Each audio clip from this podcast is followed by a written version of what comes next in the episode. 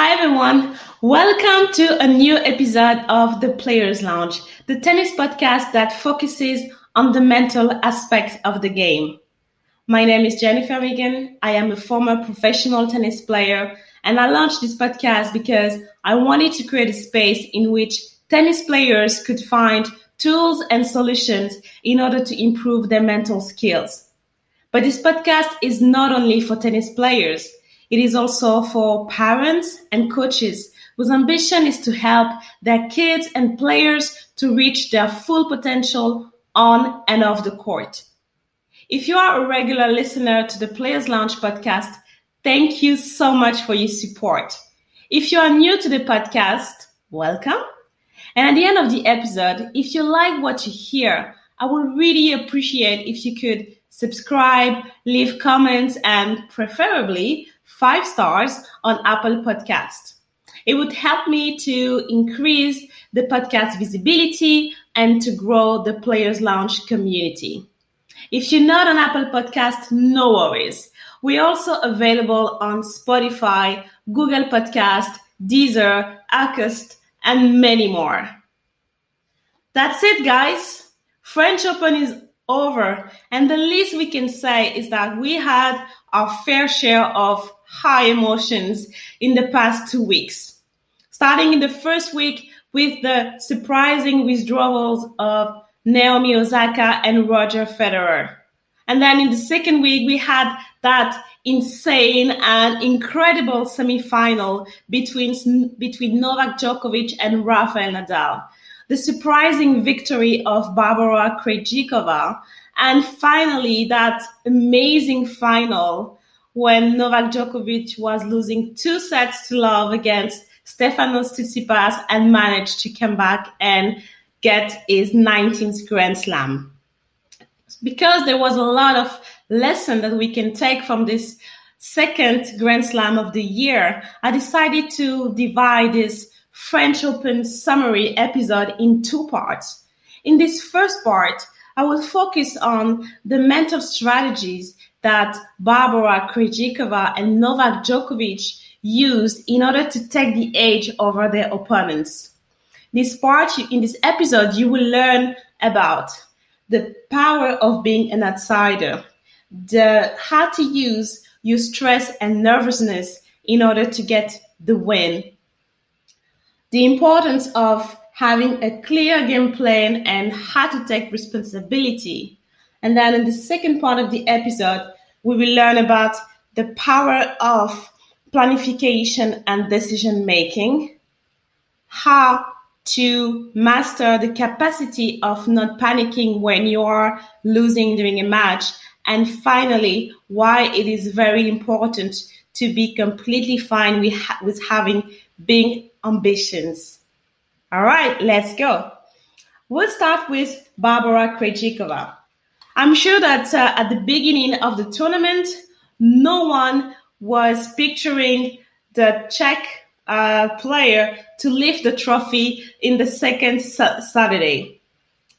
Although she had won Strasbourg prior to the French Open, which is a very good tune-up tournament, nobody was thinking that she will leave the trophy. She was until then mostly known for a doubles career. She had already won 4 Grand Slams prior to French Open. Then she added another one, a 5th one, when she also won the doubles tournament. But she was really mainly known to be a doubles player. So that's why it's very interesting. The first point that I want to focus on is the power of being an outsider.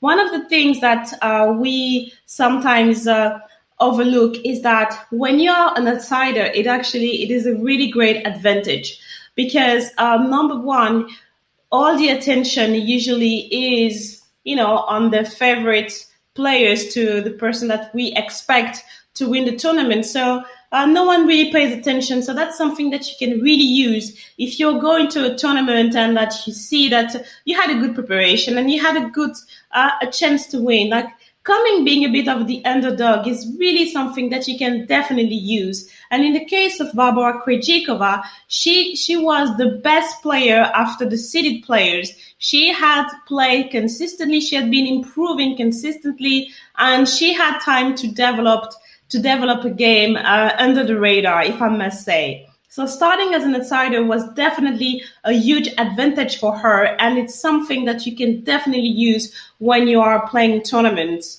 because the attention is, like I said, the attention is not on you, but it's also another advantage. It helps you to, like, especially in the first round, to kind of, you know, walk into your game a bit like slowly. Like I said, the attention is not on you, so you have more time to kind of start your game and to not crumble under the pressure and to find your game and your rhythm little by little. And that's what she did. In the first match she actually had a 3-set match against Kristina Pliskova. She lost the first set. Maybe she was a bit stressed and she had a bit time to recover from a win at Strasbourg. But it, you know, to have this first match difficult, we often hear players say that the fact that they have a very tough first round is something, a very good way to get into the tournament. And in that case, we saw that match after match, she actually became more and more comfortable with the game. She was able to, you know, to get on the stage,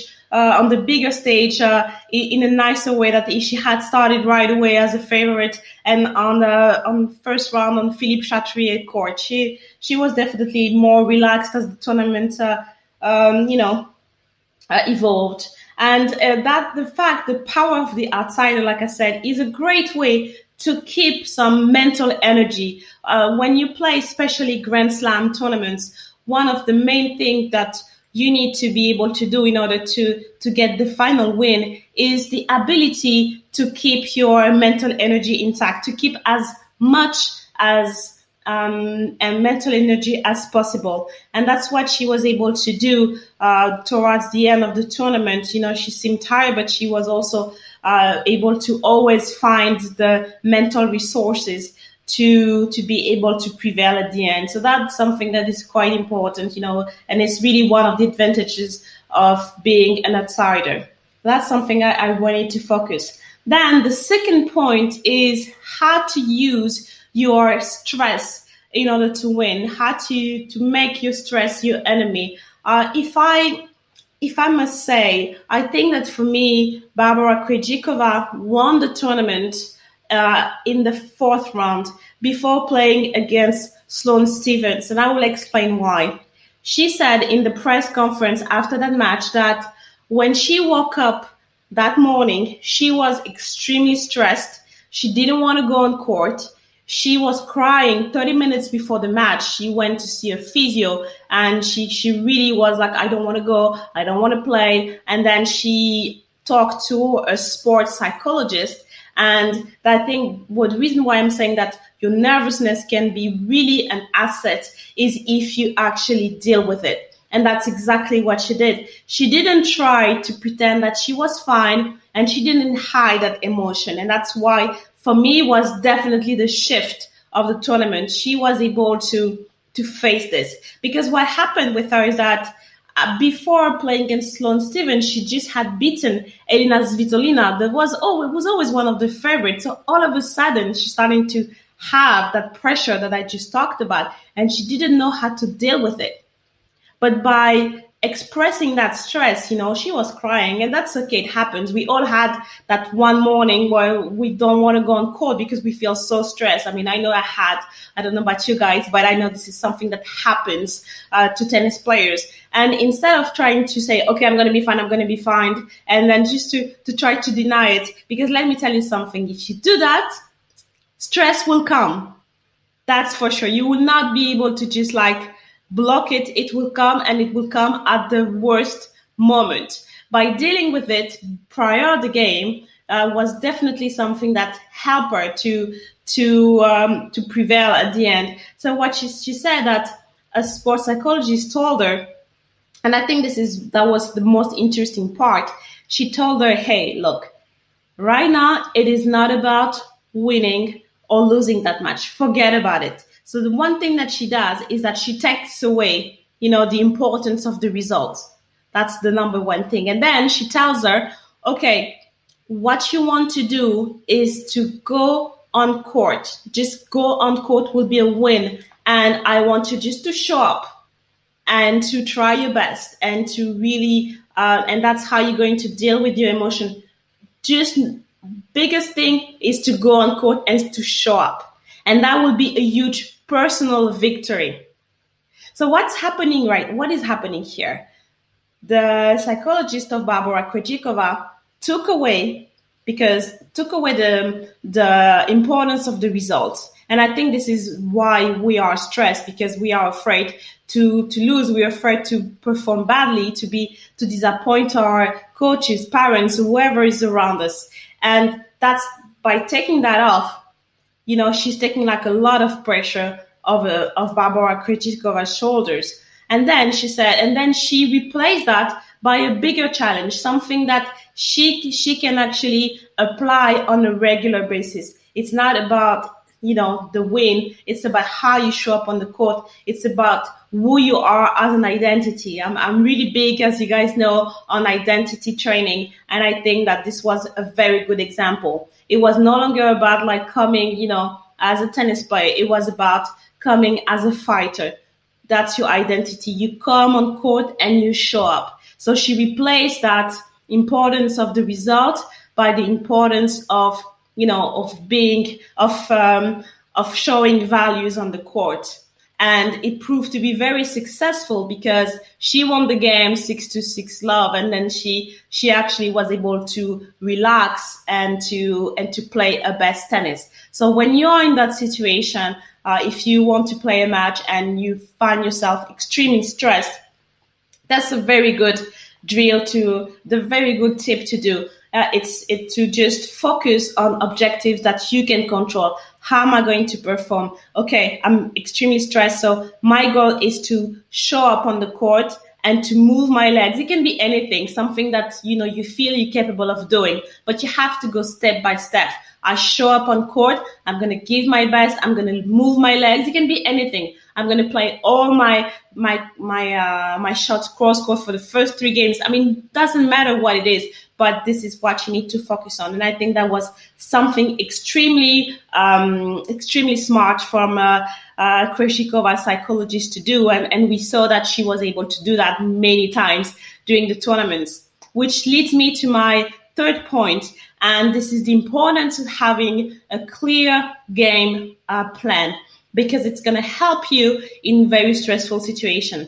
I'm really big on, you know, having strong game plans, you know, strong like plays that you use during the tense, during the tough points. You know, the one of the first questions that I ask people when I work with them is, what would you do when it's 4-all in the third deuce and you're serving? What is your go-to strategy? And the reason why I ask this, and if you haven't listened to the first episode of this podcast, you know, how to define your tennis DNA, I really recommend you to go and listen to it, because this is really the basic for me. And this is something that I always encourage players and coaches and to really sit down and define the tennis identity. And it's not about what the player can do. It's what the player feels also comfortable with. Because when it comes to crunch time, you go to your DNA. You come to what is your core of your play. If you're a defensive player, you might want to, you know, play a game that would be more defensive. It's not the time to go and serve and volley. It might work, you know, from time to time. But I think that you want to use the strategy you are the strongest at. And that's, for me, like very the basic. When we look at Barbora Krejčíková, definitely she was able to do that because, like I said, she had a lot of matches under her belt. She played against Strasbourg. She won a lot of matches. She was very comfortable and confident about a game. On top of that, she was playing doubles as well, and she was winning. So she, you know, when you're winning a lot of matches, there's something that happens. You you'll start to be very comfortable about your game. You know exactly what to do. And we saw that when there were important points, she always showed up. She raised a level, and it's not by luck. It's because she knew, it seemed that she knew exactly what to do at that specific time. Because when you are, especially when you are tired, you go on autopilot. So I'm pretty sure that she had been training how to play those important points and to really work at practice those very strong strategies that, you know, you can apply in those moments. I mean, we saw it against Coco Goff when she was two sets point down against Maya Sakari when she had to save a match point. You know, she was very able to use a forehand and to dictate the point, and also to use a very good backhand down the line. So she was able to know exactly what to do, and that's something I really recommend to people, to have that very clear game plan that you can use when it's crunch time. Very, very massive and very important point to do. And then I want to talk also about responsibility. When she played against Maya Sakkari in the final, there was this, point where she had a match point, and then Maya Sakkari played the board. It was called out. Then the chair umpire came and overruled, gave it okay, no, it's in. And she's starting to argue, and then quickly she just shifted and said, okay, you know what, whatever. At the end of the match, she said that at this point, I quickly realized that there was nothing I could do, and the only thing I could control was to just say, okay, to tell myself, okay, you know what, it's okay, just replay the point and try to win again. And that is something that to me is major, and that shows how strong mentally she is, because again, if we look at the context, it's semi-final of a Grand Slam. We don't know if she's going to be back in the Grand Slam final ever. And you have a chair umpire that just say, hey, you know what? No, you think you won the match, and let me tell you, it's not going to happen. I know that a lot of players would have been completely shattered by that. That was not a case. I was so impressed with the way she kept a composure and was able to just say, you know what? No matter what, I'm going to be proud of myself. And she said, even if I had lost that match, I would have been really proud of the way I fought. And again, it's not so much about the result. It's about how you show up on court. And that's why I really like that player, because she really gave so many good messages. I mean, if you have a chance to listen to her interviews, just go on YouTube. She really gave very good speeches, very inspiring. And she really embodied that, way of just be focused on doing the best you can do, showing up and fighting until the last point. And then she was able to get the final win. I hope it's not just a one-hit wonder. And I really liked the game, the virality that she put into play. So I really hope that we get to see her more in the future. So congrats to her. And really, it was wonderful to watch her play during those 2 past weeks. Moving on to Novak Djokovic victory. Definitely winning the second Roland Garros for Djokovic was just makes him closer and closer to this GOAT status. I mean, I'm not going to go into that GOAT debate because it's endless, but definitely being able to win and to beat Rafa Nadal in the semi-final was definitely a massive achievement. So kudos to him. And what was really important to notice is that there was a clear shift between the final in the past October against Rafa Nadal and the match that he produced in the semi-final. So let's dig a bit more into the way Djokovic was able to turn things around and to get that second Roland Garros victory. So number one, I want to discuss the power of planification and decision-making.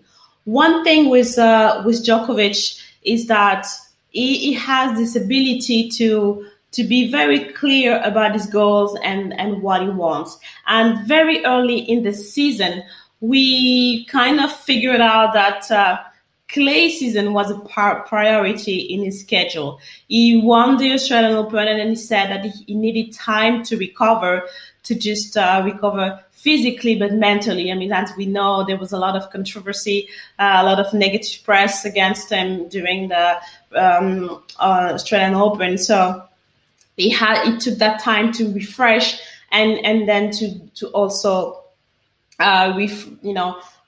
define different goals for the season. So early on, he started to prep on clay to practice and to really have this objective, which was to beat Rafael Nadal on clay. I mean, that made it really clear.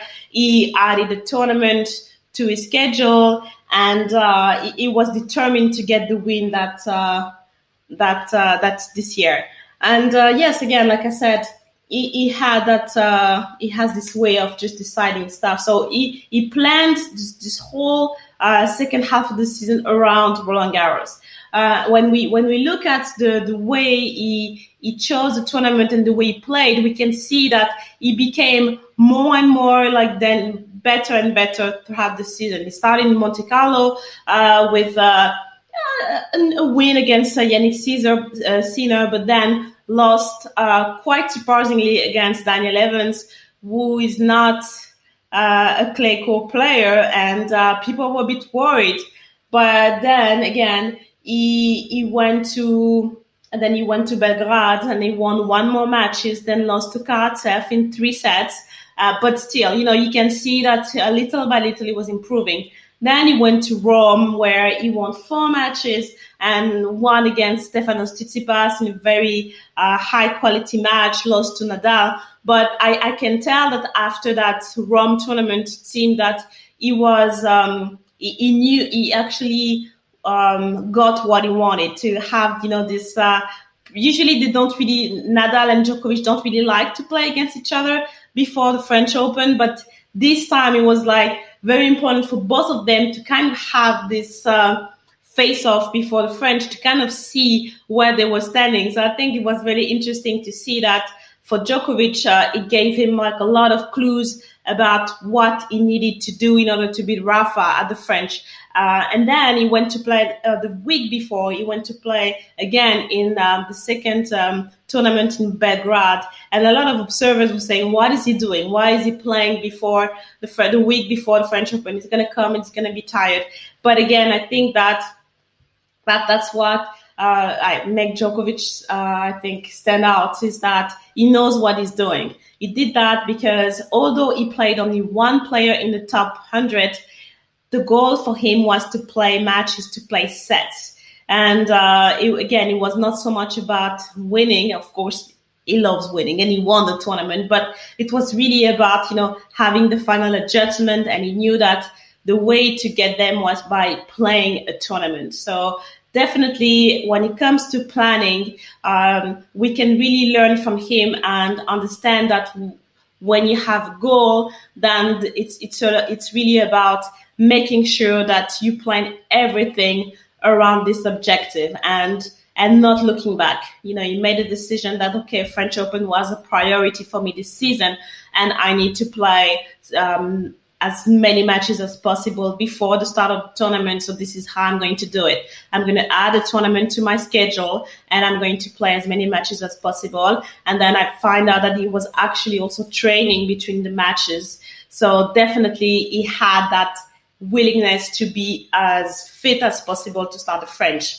So that's the number one. The second thing that really impressed me with Djokovic during this tournament is capacity to not panic.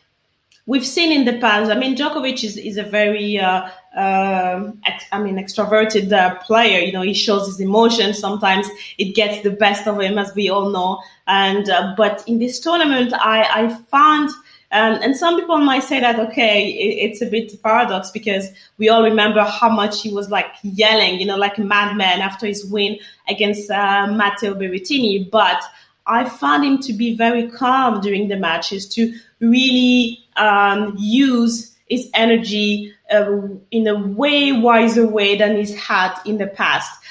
If I take, for example, his match against Musetti, you know, he was losing 2-0, and I was watching the match and said, oh my gosh, okay, he's going to lose it. And he was very calm the whole time. And the same thing happened, you know, against Nadal. It seemed that he was the one that, you know, had everything under control, and Nadal was more agitated because he didn't have solutions. Same thing against Stefanos Tsitsipas.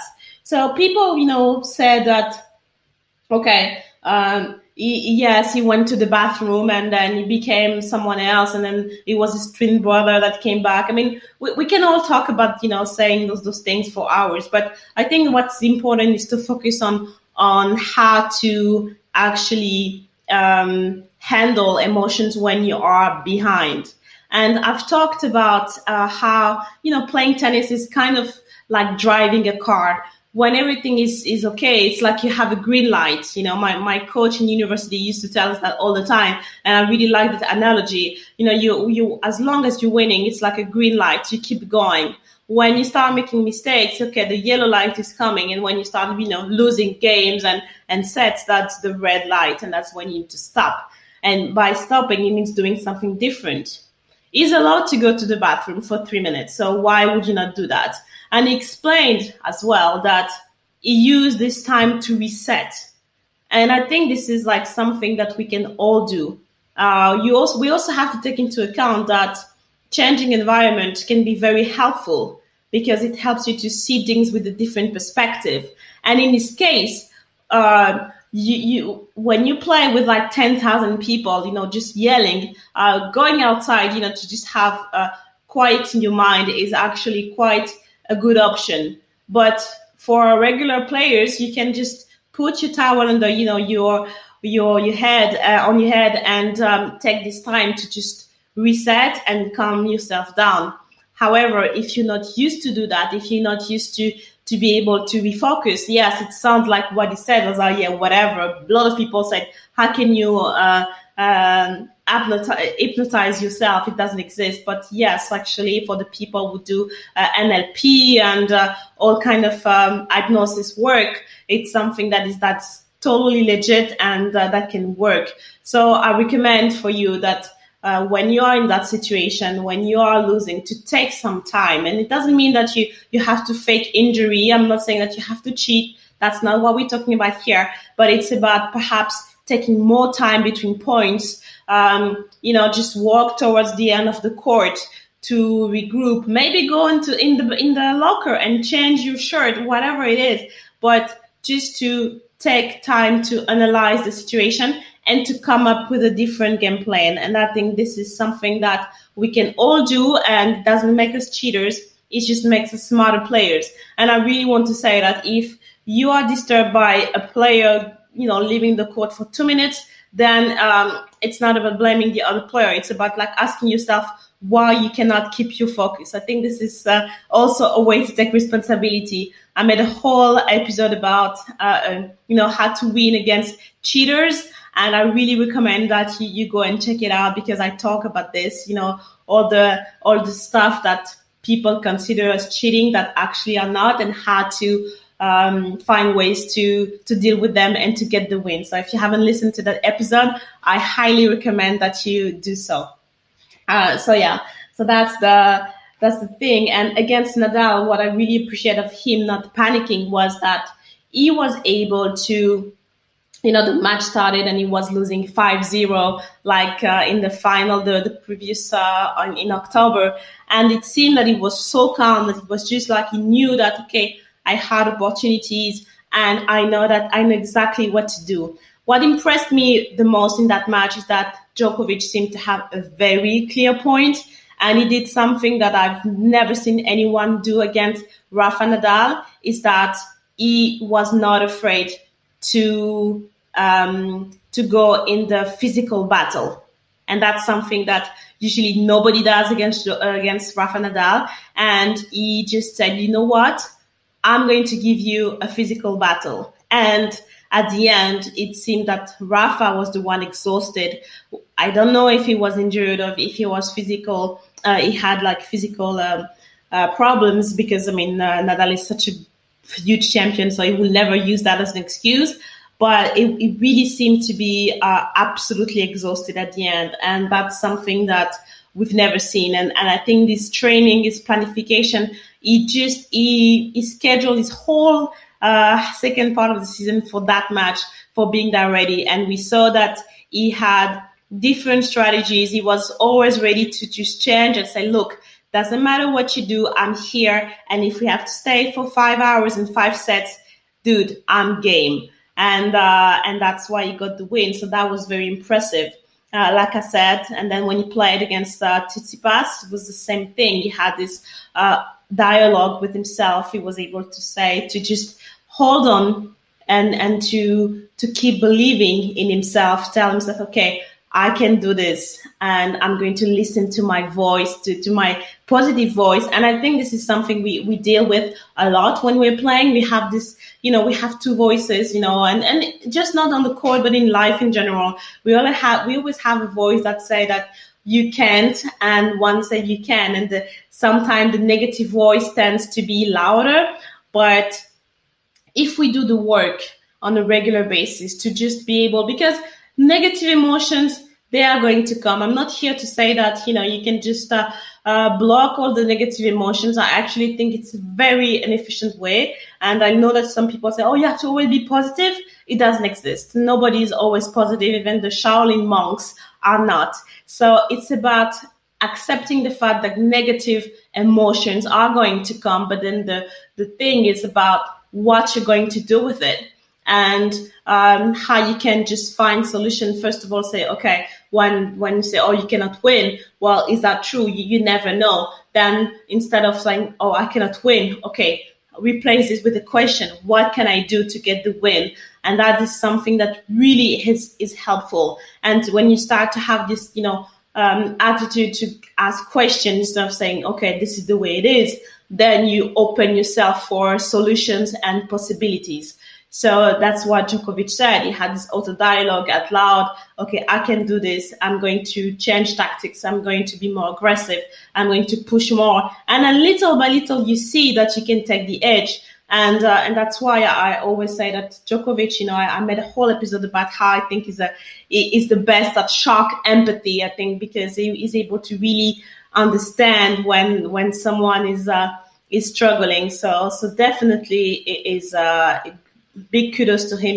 He was able to do that. So that's something I found very impressive. The last point that I want to bring up is about ambition.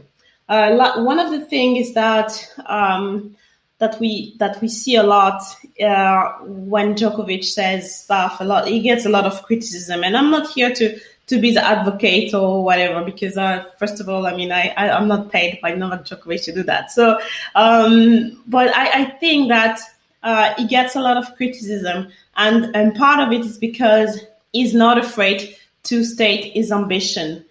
And when he 10 years ago, he was saying that he's going to be as good as Federer and Nadal and win as many Grand Slam. When we look at 2010, when he was saying those things, he had 1 Grand Slam.